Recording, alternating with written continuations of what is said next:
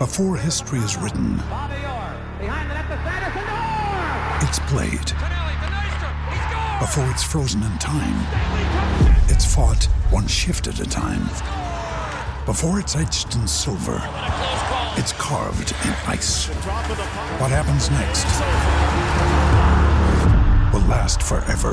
The Stanley Cup Final on ABC and ESPN Plus begins Saturday. The Fast Lane. Right, let's start the Fast Lane and catch up with the punters' favourite, Sharrick. It's Alan at New Plymouth with a really nice team in today. G'day, mate. How you doing? Yeah, you, Louie. You all right? Yeah, I am doing super, and I thought that we might be able to jag a couple of winners today and maybe a couple from your barn. If I start you in race one, it was a bit of a tough watch on Swing It Our Way last start, and I've just been waiting for her to turn back up at the races, and then she's copped a bad draw, but you've got McNabb, so a bit of back and forth. What am I doing? Yeah, I think you've got to stay loyal to her, Louis, but it's not going to be easy from out there, especially with the rail out, mate. We're going to have to go back a wee bit. Yeah, it'll have to be a good ride by Naber, but he's more than capable, as we well know. So, yeah, she's worked real good, Louis. Had no luck last time, and that was obvious to blind Freddie. So, yeah, I think she's a good each-way play, to say the least. Okay, well, it's a good bonus back race, so we might be able to start on the right foot. Mate, Wysocki, so your stayers are back in work at the moment, and a couple of them are second up, Wysocki and Ladies Man. So how are they going? Where's their fitness at? Wysocki will need another one. Ladies Man's flying. He's been to the jump out since his first up run, which was a really, really good effort. He'd done nothing going into that. Once again, drawn one from the outside, rail out where it is. He'll go back in the last third of the field, but he will close late. So I'd be looking at him running on strongly late in that race. Al, it's Michael, and look, at full disclosure, I'm not entirely sure you're my favourite Sharrick because I like some other Sharricks more or as much as you anyway. But what about your horse in the third, Brazen Bell? Because one thing you can do is produce a horse to win on debut, and this one looks like it's found the right race to do that. Yeah, it has, Mick. She's the first of our syndicated horses to race, so we're hoping we can kick off in the right fashion. Her trial was good. Her jump out 10 days ago was just as good, so she's going to bounce and be on the bunny from an inside draw, and she'll be hard to beat. No stress with the, obviously, what says it's a heavy 10, but even if it's an 8, it's no stress with that? No, mate, it'll cope with any conditions. I think the Brazen Bows notoriously like to dig, their toe in, so, yeah, I see it. There's a lot of things that favour her, Mick, today.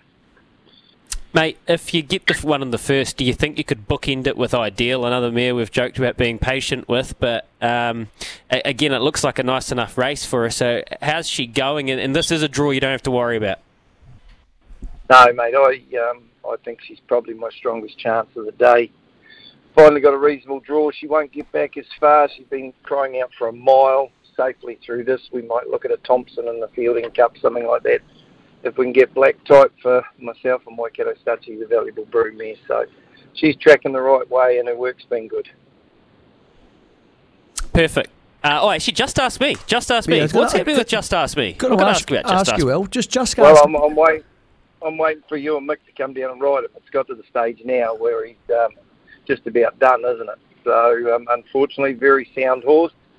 But I don't think the little girl will get him running. He takes the lend of apprentices, but what do? You can't go around with 63 and a half. That's trying to kill all. So, yeah, you'll take 4 off his back, but I don't think Tony can get him running.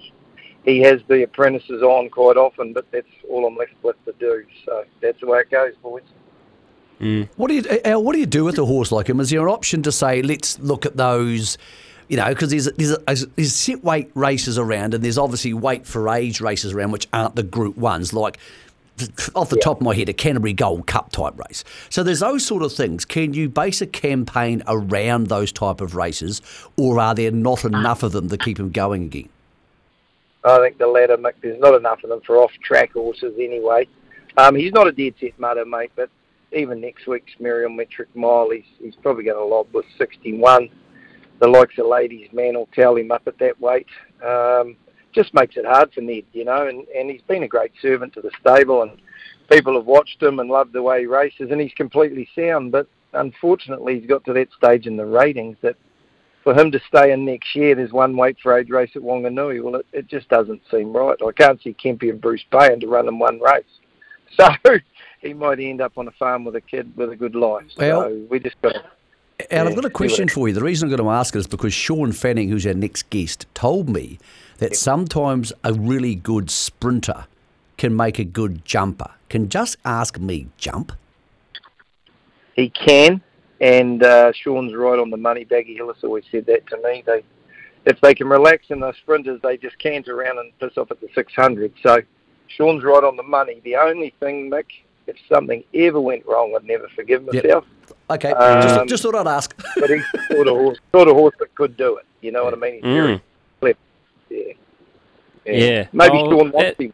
Shaun might want him. Well, Sean's on the line. We'll bring Shaun in. If you want to hang on to get his answer, you'll hear. Well, thanks, Alan. Good to chat. We'll bring in Shaun. Shaun Fannin's there. He's good enough to join us. We've got 4 minutes till Rickett. And do you want Just Ask Me, Shaun? We might have bartered a deal for you.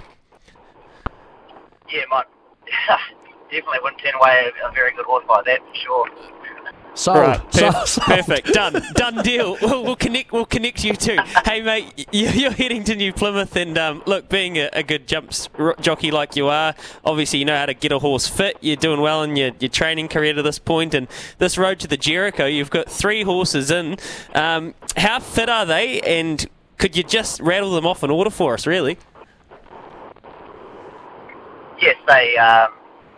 Probably they all look pretty good today. I think they come here in pretty strong form, and look, I went over last year and was lucky enough to ride in the Jericho, and thought these horses probably fitted the mould to sort of be the horses to travel over if I could qualify them. So I thought I might as well put 3 in, and hopefully one of them can get the job done.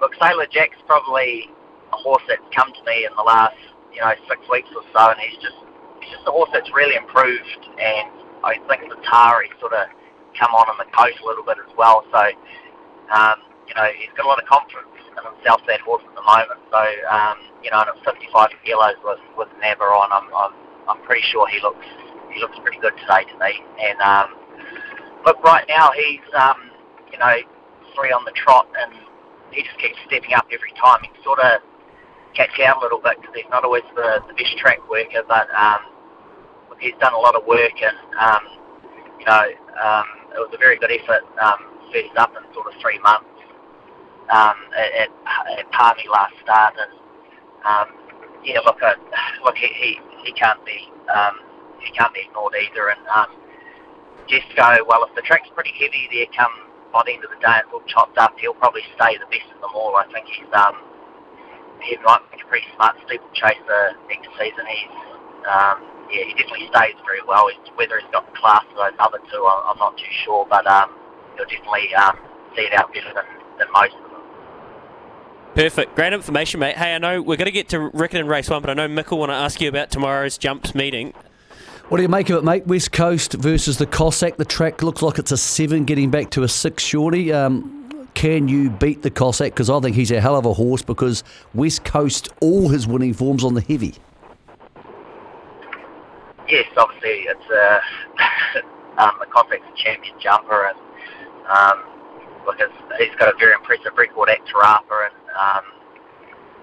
and he's shown he can carry the 73 kilos, which is bloody half the grandstand they've given them, unfortunately. So that'll make the task even tougher. But look, West Coast, he stays very well.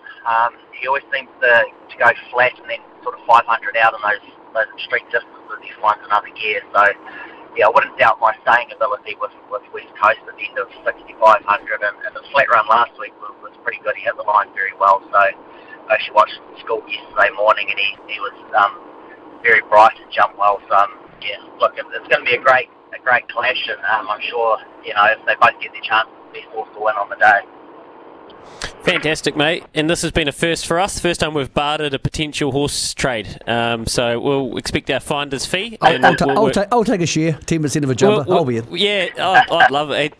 Kempe will be stoked to hear that we've just sold his horse. Good to chat, Shaun. Appreciate that on his way to New Plymouth. All the stupid things we've done. We're not thieves. We're not going to sell the horse. We're going to lease it.